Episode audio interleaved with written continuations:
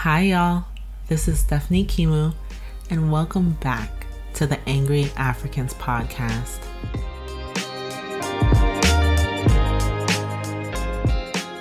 This podcast is about Black anger and what it's done for all of us. So, I'll be in conversation with my favorite angry African thinkers, creatives, and activists from the continent and the diaspora to get to know why they mad and what they're doing about it. So, in this episode, I unpack another enraging conundrum how the world loves black style, richness, swagger, and beauty aesthetic, but not the black people attached. Particularly, I'm diving into the politics of black hair and how, with its infinite spectrum of styles, has been traditionally seen as unattractive, untamed, dirty, or downright ugly on black people. But when you add baby hair or beaded braids, or worse, both, onto a white woman or her adjacent peers, it becomes the most coveted and influential style out. What's particularly enraging is the erasure of black women and gender nonconforming folk from the global beauty scene, knowing that the most impactful hair and makeup styles have been born and honed in Africa and her diaspora. To further unpack this conundrum, though, I bring in my best boo and celebrity hairstylist and global hair educator, Ciara Costenoble, whose influence on the beauty world can be seen on editorial covers, in major digital campaigns, and of course, her iconic red carpet moments. Ciara shares why she won't just stop putting braids on white girls, but would rather focus her attention on informing the most powerful and well resourced beauty brands on how to recognize and elevate the history of the styles being worn globally. There are so many amazing moments and hard truths in this episode, and yes, we even talk about that mega social media celebrity who did not credit my girl for those poppin' ass braids during Paris Fashion Week. It's such a good episode, y'all. Thanks for tuning in. Welcome back to the Angry Africans podcast, episode two. I'm happy you came back. That means it's a little something in here.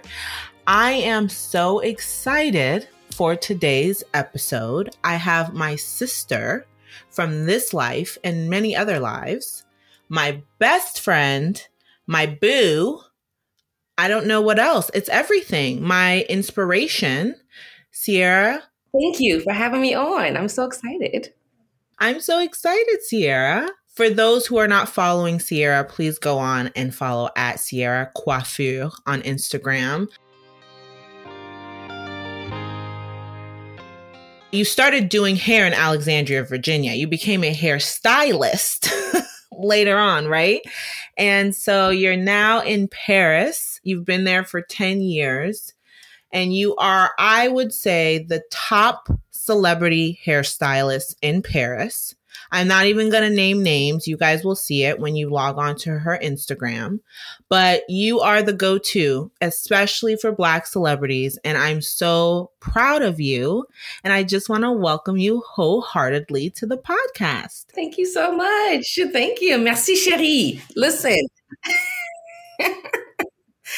no, seriously, the way you hype me up, um, I feel loved and important too. Thank you. Okay. Thank you. You're welcome. my issues with the co-option of black hair by the global community of especially white people and white women in the entertainment industry has left me feeling so vulnerable and unseen and erased from a lot of online spaces. I say vulnerable because it's it's something that really stings to be a black woman and to wear your locks and your braids and your cornrows from the day you started growing follicles of hair. And as you are an adult and you're growing into like, how, what do I love about myself as a black woman? What do I love about myself as a black woman with natural hair? Then you're kind of reminded that actually people just like the hair, they don't like your blackness. So if you get that out the way, then I can have your your your faux locks. Your whole aesthetic. Your whole aesthetic. Why does the world love black hair most when it is not on black heads? For the same daggone reason they love black features as long as it's not on a black woman. Lips, curves, all the things, you know, our, our melanin. It's it's really interesting because our hair has been the thing that has been hated historically the most as as people you know from the moment they they, they took us up you know it was we had to cover i started with was having to hide our hair cover our hair you know cutting it all off. Um, you know then it then it moved forward to not having it styled then not having products and things available not being able to take care of it and then and then transforming into every way to make it look like whiteness. And I feel deeply that the answer to this question is is that people, the people who have colonized, colonized most of the world, is because they have no imagination. They, they don't. They're, they're, you, they're not coming with any creativity. So it's easy to pick up from people creativity from people who are black and who are always coming with something different. It's like, oh, oh, you know what? We haven't picked up yet. We've like taken everything, you know, picked off of them so much. Let's now pick on like their hair Let's see how we can, if we put that on a white person, I think that will give chic. As I was on Pinterest looking for locks, if you put dreadlocks in Google or Pinterest, who do you think comes up first? White people with locks. Can you imagine? And that led me down the rabbit hole to seeing Pinterest boards with long acrylic nails, um, grills, door knocker earrings, baby hairs, all of our signature looks, especially from African Americans, on a Pinterest board. And I thought to myself, wow, all these stylists who are talking, you know, styling the Kardashians, the Jenners, the woo woo, all they got to do is go to this Pinterest board, you know? all that's all they have to do and that's what you're saying is this lack of creativity to to manifest a glorious, beautiful, colorful world is not some it's something apparent within colonizers. There's a lack of creativity. And so I just love that you said that. Are we really surprised? Are we really surprised? These people literally left their small little spots. You know, think about the small little countries in Europe and sailed, okay, halfway across the world in search of space, in search of something different. That's how bored. Can you imagine being in your own continent countries with people who look like you, doing your thing, living your life, and being so bored? Being no, no, no, nothing that you literally are willing to risk your life and sail all the way across in search for something different. and then you find it and you're like, actually, you niggas are coming back with us. I'm sorry. No, that's a terrible joke. I take life seriously. I take Black history seriously what we're really talking about is anti-blackness because if you're if stylists are doing what you've mentioned they're doing people who are doing hair and styling clothes they're they're looking for inspiration especially towards african american women black women in the us so they're just anti-black and it's hard to it's hard for people to listen to the term anti-blackness because they immediately think anti-blackness as a white person or a non-black person of color means I don't like black people. I don't like black culture. I don't want to hear it. I don't want to see it.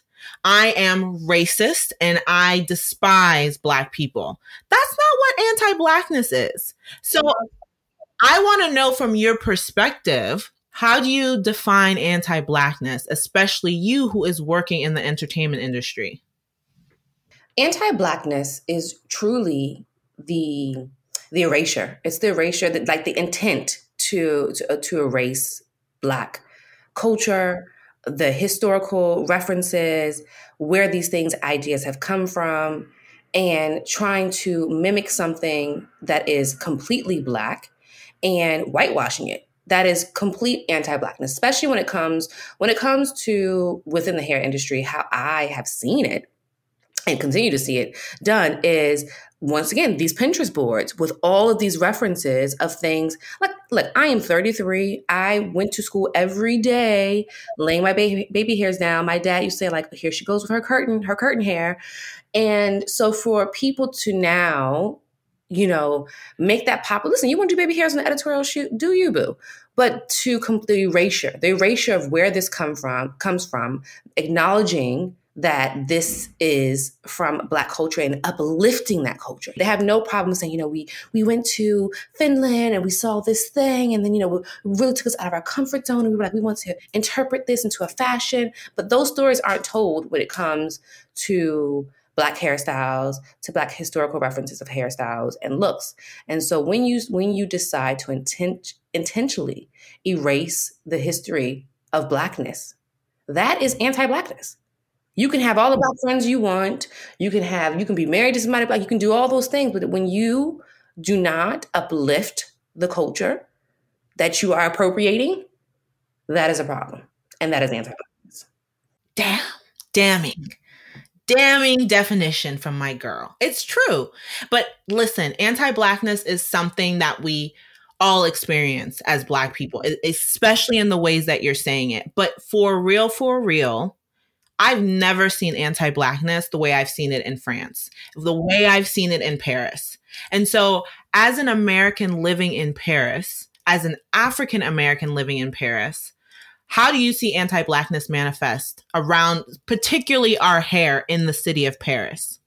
Oh, first of all, what a great question. I mean, you, you know that I have struggled through my 10 years here because the at least what we have in the states is you know when somebody's against you. It's clear. You know, it's very clear when someone's against against against you.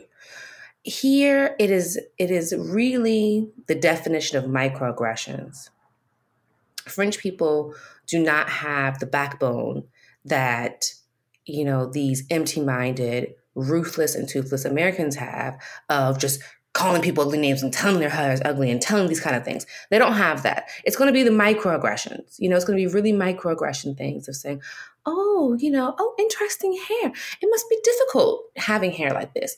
Or it's going to be, oh, you know, we want to do this fashion shoot and we're thinking about doing something, you know, really different and a little, a little extra. And so, and then here comes the mood board of literally nothing but traditional African hairstyles or traditional African American hairstyles, and every single model is white.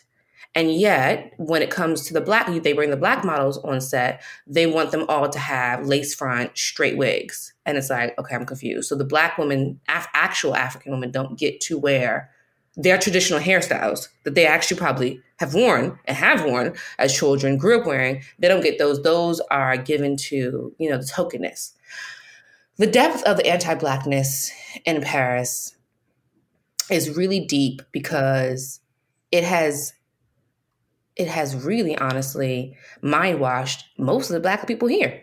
So you feel like you're fighting the system. You feel like you're fighting everyone. You feel like you you you feel like you ha- you have to educate your brothers and sisters just as much as, just as much as you have to educate the others because it's so bad. Let me give you just an example. It's so bad that they don't even want to use the word black you know, in French. The word black in French is noir. French people, genuinely, I'm talking about in a corporate setting and everything, instead of saying the, the people noir, they will say, you know, the, the person, and they'll just use the, the American word black. Cause so that, that makes it a little easier to like say it. I've noticed French people using the word black. Yes. Voila. This is this is genuine and i've had these conversations. The reason why i know is because i've asked like why you know you guys have the word black in french like i'm confused. Why are you using it like oh no you know it's uh, passe mieux you know it's, it's easier it's, it's it's lighter on the ears if you hear it in english. Oh my gosh and so all of these all of these microaggressions translate into brands. That's the scary thing they they turn into traditional foundations for how hair businesses s- start brands.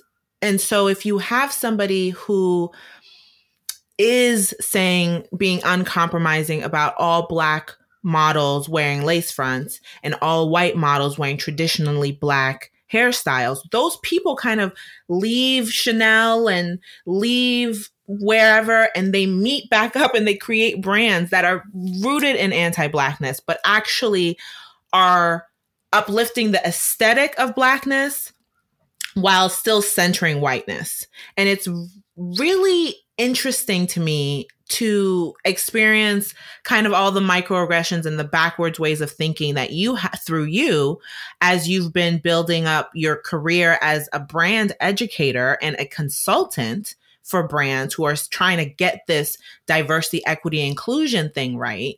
And so I just feel like I want to ask, like, how have major these major global hair brands dropped the ball? Like, you exist to not only just be an influencer on Instagram, although you are my influencer on Instagram, you also have gone to school and built a portfolio of clients who are clamoring for you to tell them, you know, what are we doing wrong as some of the m- biggest brands in the world and if you could speak to all these global brands, the ones you've worked with and the ones that you you will inevitably work with, what would you say they're getting wrong? What's the biggest thing that they're getting wrong? Well, number one, I would say is the erasure of an entire demographic that is like that exists. Textured hair has always existed. so to create an entire brand and to, you know, and to have a global presence and to not have space, intentional space for that hair texture is complete anti-blackness. It is it is a problem, and that's where the, the ball has really been dropped for me. And I, I I take on this. You can tell that my voice has changed because it really saddens me, to be honest. It saddens me to see that brands can do so much more. They have the demographic exists. You know, you take you take France for example. You, you take Paris. You take France. There is such a large uh, black population. You know, mixed population, people who have textured hair, and yet they're not serving that that public. And so you see these people buying things from the states and buying things from the UK when they could actually have that from their own home countries. What I speak to, uh, the whole reason why I went back to school with these brands is because what's lacking is that the people who are making decisions in these education departments, you know, who are the education managers and directors and who are sitting, you know, the suits, you know, the suits who are sitting and making the decisions about what are we putting out there, how are we matching what the the the product that we're producing as well as our our brand messaging how is that connecting? Well guess what? You get those meetings there's no one that looks like me. There so how can there's a huge disconnect between what's actually happened in the field you know there's uh, in the beauty industry and what's missing and what people really want need and how that can match their these brand messages. Because you look at the brand messaging for most of these global hair brands they're always have talking about you know that they want to be for all and they're all about the health of hair and they're all about diversity and they're they're all about inclusion. And yet the people they hire does not match that messaging. The education programs do not match that uh, that uh, messaging. And as well, you know, you can't say that you are for diversity, inclusion, and for really changing changing the game and yet you continue to hire for example hairstylists who only work with white hair with european hair. It's like how does that best how does that match your messaging? Why isn't that a requirement for people to have be educated on all hair textures? Why is that a requirement for your company so these are the things that need to be addressed. And the best way to be addressed is someone like me. Yes, like Mimi. Well, I was gonna I was going to ask you, I think I wanted you on this podcast because it's deeply hurtful to be erased from movies, music, well maybe not music all the way, but movies and and and and TV and and for my aesthetic, my style, my hair, my look to be represented, but my blackness to be erased. It's so deeply hurtful and troubling.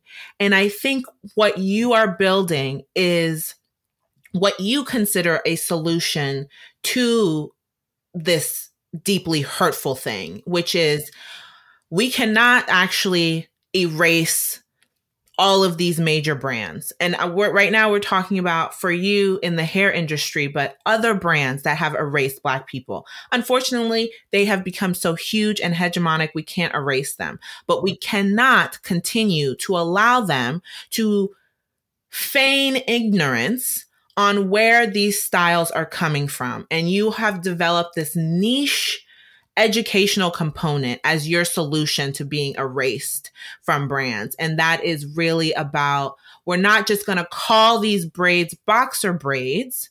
You're going to learn, and I've literally seen you do this, and you have a highlight reel on your Instagram about the major African influences that go into boxer braids that you see on these white girls on the on the red carpet. And so I, I want to talk about that, but I also want to kind of bring in another component of your of your education, you know, the the way you educate.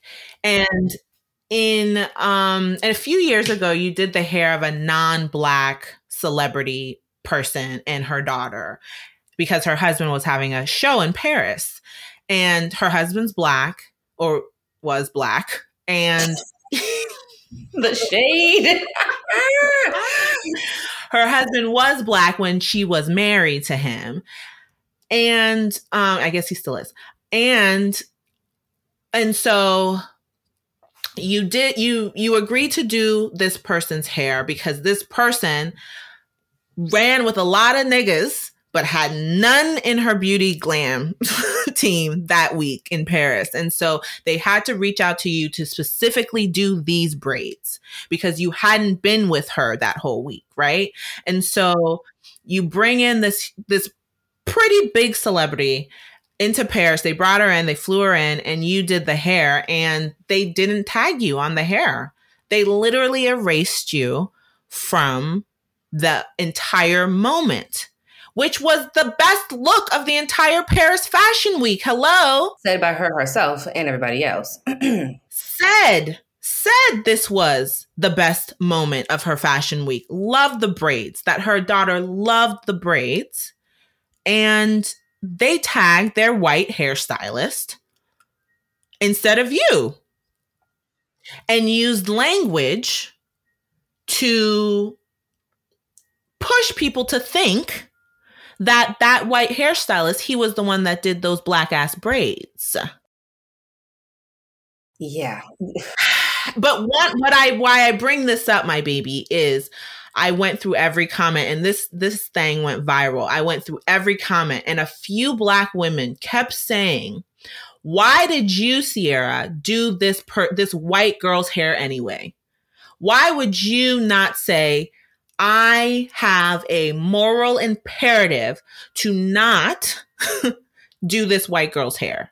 This white girl is problematic. This white girl has a history of erasing black people, but loving black men and loving black hair and aesthetic and body image and body shape. Um, why would you do this black this white girl's hair? And so I want to understand because that's really around that time is when you really started your education component. And so I want to understand how you felt about those comments. It went viral everywhere. You probably saw a lot of comments about you. How did you feel about those comments from those Black women? And how does it tie now to this education or re education to these major brands? Well, you know, at any time I've taught any any class about that is incorporating textured hair, any kind of black African hairstyle, etc. I always start, you know, after I introduce myself, I always have a section where I talk about the inspiration, where it came from, the historical reference. It's always been a part of the messaging because before you learn this technique that I'm going to teach you, you gotta you're gonna know the reference, you're gonna know where it came from, and I want you to highlight the importance of that. And so, listen, one thing that I believe about black women is you you have the right to think and feel however you want to. That's your business. But it's also my business to work and take a client and no one knows what transpired transpired what conversations were had except for me and the team and the truth of the matter is we had the conversation about cultural appropriation we i was asked how i felt about that when it came to the style and i was very clear that when the that when, when the hairstyle where it's from is not acknowledged not saying I was inspired by this. I wanted this hairstyle because I saw it here.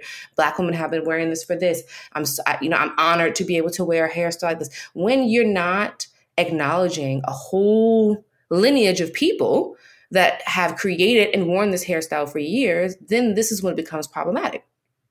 That was a conversation that was had. I personally do not have a problem with non Black people wearing certain I'm not saying all, certain type of hairstyles because I'm an artist. I like to change it up. Do you know what I mean? I think it's interesting. My issue comes with how it's presented. And when you try to change the name, now we're not going to, now it's not going to be cornrows.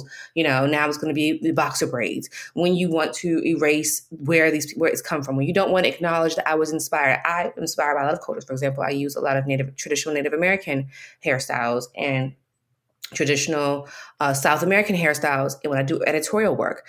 And guess what? I acknowledge it. I acknowledge this. This I learned it from this this tribe. I saw it in this book that I had this book about hair. Acknowledge it and then move on. It's an art. So acknowledging Black women saying you you should have never taken her as a client. You should have never done the braids. Listen, to each their own. At the end of the day, to each their own. Personally, I left the room under the impression that she understood the messaging of where she went wrong when it came to cultural appropriation and and not addressing who well first of all who did the hair number one that obviously was left out. But really truly um, what it means when you decide to carry our hair comes with so much weight. And it's and it's not something light to care to decide to take that on and just not at all acknowledge where it came from. It really feels like, you know, it feels as if a little stab to us of the weight that we carry with our hair. You know, we we can't go to a job interview with that hairstyle. Sometimes we can't we can't enter certain spaces with that hairstyle. Sometimes we're not we're not deemed as chic or you know or well dressed or or appropriate with that hairstyle. So I think that has to be acknowledged. Now, is it i'm now i'm not ever going to take any client that's non-black at, at, ever? I don't particularly agree with that messaging and it is what it is.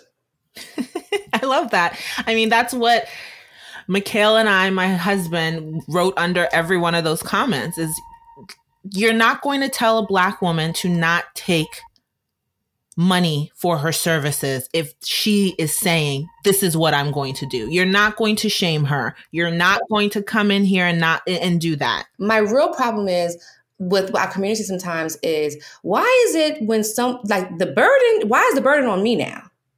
You, you know it's it, why so me as a black woman i should not have money. I should be fighting a bad a battle that i didn't create like I didn't create the. I didn't create them creating rules and us our hair not being being deemed as chic and beautiful. I didn't create that. The the the the patriarchy. I didn't create that as well. But now it's on my burden. It's now my burden to carry, and I I have to fight that. So you as my sister telling me I, that's the battle I have to fight. Why are you not? Why are you not going and and talking to the real person? Because guess what? At the end of the day, me not taking so and so as a hairstyle as as a, as it doesn't change anything in the game. It don't change Again, if I didn't take her as a client, no one would know. It would, ne- it would never be a thing. But guess what? White people doing the work and speaking up and shutting things down and talking about it. That's where real change happens. Not little black black girls being like, I'm just not going to make money. I'm just not going to work because I'm just not. No, that's not where it goes. And I'm not caring that. And that's an unfortunate truth. I mean, we can sit here and talk about black women's agency. Absolutely. We like it is clear how monumental Black women's anger, frustration, and rage has been globally. It is clear. You know what I mean? And so we are going to, we can be angry and still make money. We can still, like, you know, advance where we're going without having to take on the undue burden of somebody else fucking up. That would be, you know, that would be disastrous for your career if you decided to only take black clients in Paris. Unfortunately, that it would be. And we don't want to live in a world where black women like you have to make that terrible compromise. Cause I know for a fact, if you could make money a hundred percent working with black people, especially black women, you would. Absolutely. Absolutely. But but that's not what the reality is. The reality is you're living in an anti-black city, in an anti-black country, got in an anti-black world. It's a white country. so you are going to take white clients, but why you are so important to the entertainment industry, the hair industry, the beauty industry is because you have decided to gift these people with your time to educate them, to continue to educate and advocate for the like stop erasing black people. Stop erasing black people. Stop I, am starting starting to sound like dr umar johnson. Stop erasing black people especially in paris especially in france. Like your commitment to not to still showing up no matter if they're black or white as long as they have money to pay you and you don't hate them to still showing up for your clients. How are you navigating that? How are you seeing your impact uh, in both of these ways with your clients, but also with the people that you're educating and the companies that you're working with? Well, to be honest, I I'm I'm doing big things. I'm doing work. You know, to be honest, to to to go back to school, I I I, I was hundred percent motivated to go back to school by the idea, the sole idea of I want to be able to make a difference when it comes to the community, the beauty industry, when it comes to D, DEI. I, I, I, change needs to happen, but from an internal point, from a corporate level.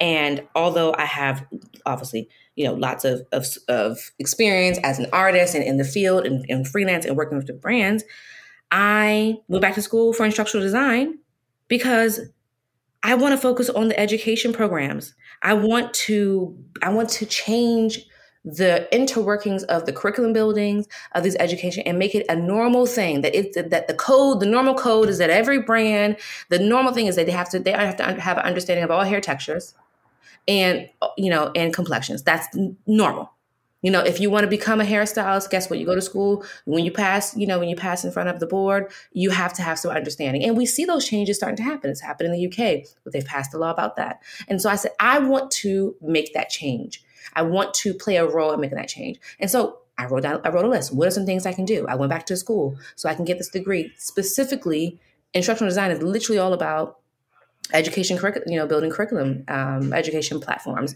within, you know, within university p- platforms, but also I want to do it within beauty. And now I am building, working on building, you know, now that I've graduated, building that brand, making connections so that I can get that seat in those rooms where we are not. And I can be the person that's saying, you know, that that isn't really serving the grand public. We're forgetting about an entire demographic. This is what the people need. This is this that's tone deaf. You know, that that's unfair. That to be to be in those spaces in those rooms. And that's where the real work starts. The real work doesn't start on commenting under people's pictures and being like, you shouldn't take her as a client. That's not that's not where real work starts. Real work starts in doing real work. And to me, to go back to school in another country and another language, all with the idea of serving blackness and black people. And so that way in 10 years moving forward, it's so normal when you when you go to beauty brands that everyone has at least a history and understanding of all of all of textured hair. That's real change. That's a boss move. The word serving black people, it gives me chills because you have sacrificed so much to serve Black people in France. Like living in Paris is not all rooftops and pastries. You have suffered and went through so much to show up for Black folks in France. I just, we are all lucky to even see your rise and it's just so moving and i remember the angry africans posted a few weeks ago this quote by Iman, the model, the Somali model, icon legend. and she, she was saying, you know, you don't erase my Africanness. People have said to me, I am like a beautiful white woman dipped in chocolate. No, I'm not. I am not white. I am black and I am African. And you love that quote. And I wanted to just know, like, I'm sure Iman is one of your favorite angry Africans, but do you have other favorite angry Africans that you think about often as you? You. Ah! My number one angry African is the Kimou. Madame Kimou is my number one. No, when you posted that, I reposted it. I think I reposted like three days straight because just in case anybody missed it. Because it spoke to me. It's exactly what happens so often when someone has deemed this black person beautiful and it's like, and now we have to attribute all of whatever's beautiful about you. We get we have to attribute to some whiteness in it. And you know, I'm very sensitive about that topic. You know, I'm very, very sensitive about people attributing be- black beauty to something white. Oh, but you must be mixed, and you must be the. Mm. Mm-hmm. You know, it hits me a certain way. So, um, who are some other who I am just clearly inspired by? okay, you know, it changes on a regular basis, but I want to say Mariane Ibrahim. It's very few times that people genuinely make me feel like, I mean, that I am like, what a woman.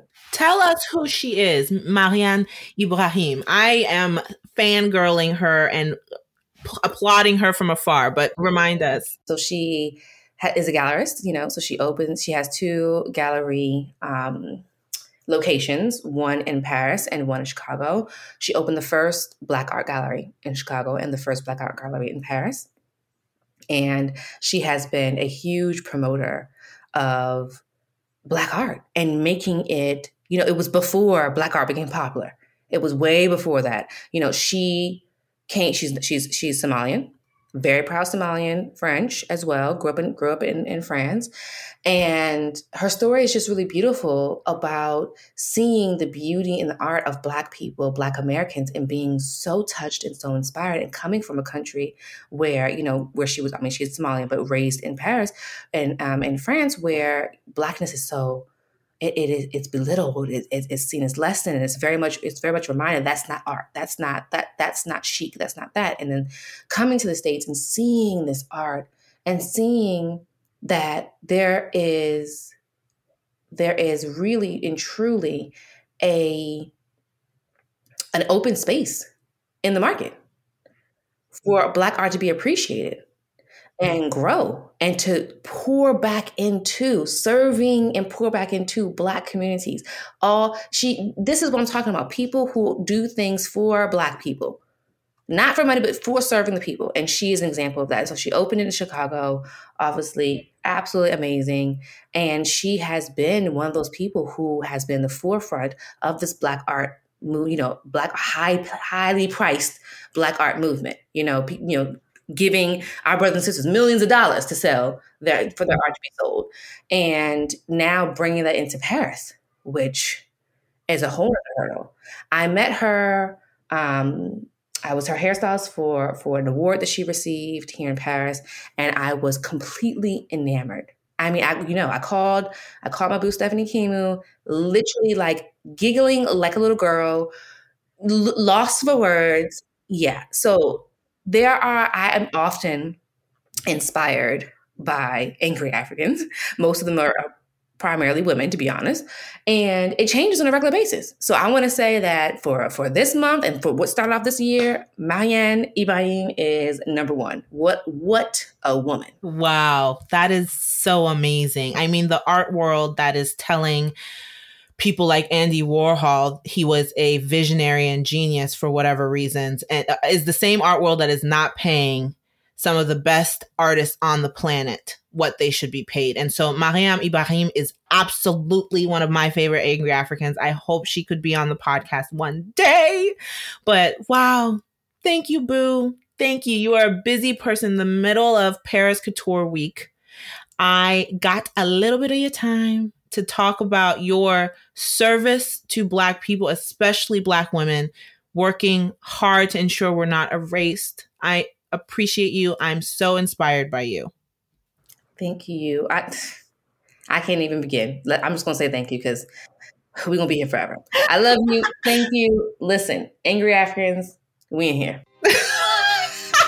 Thanks, Boo.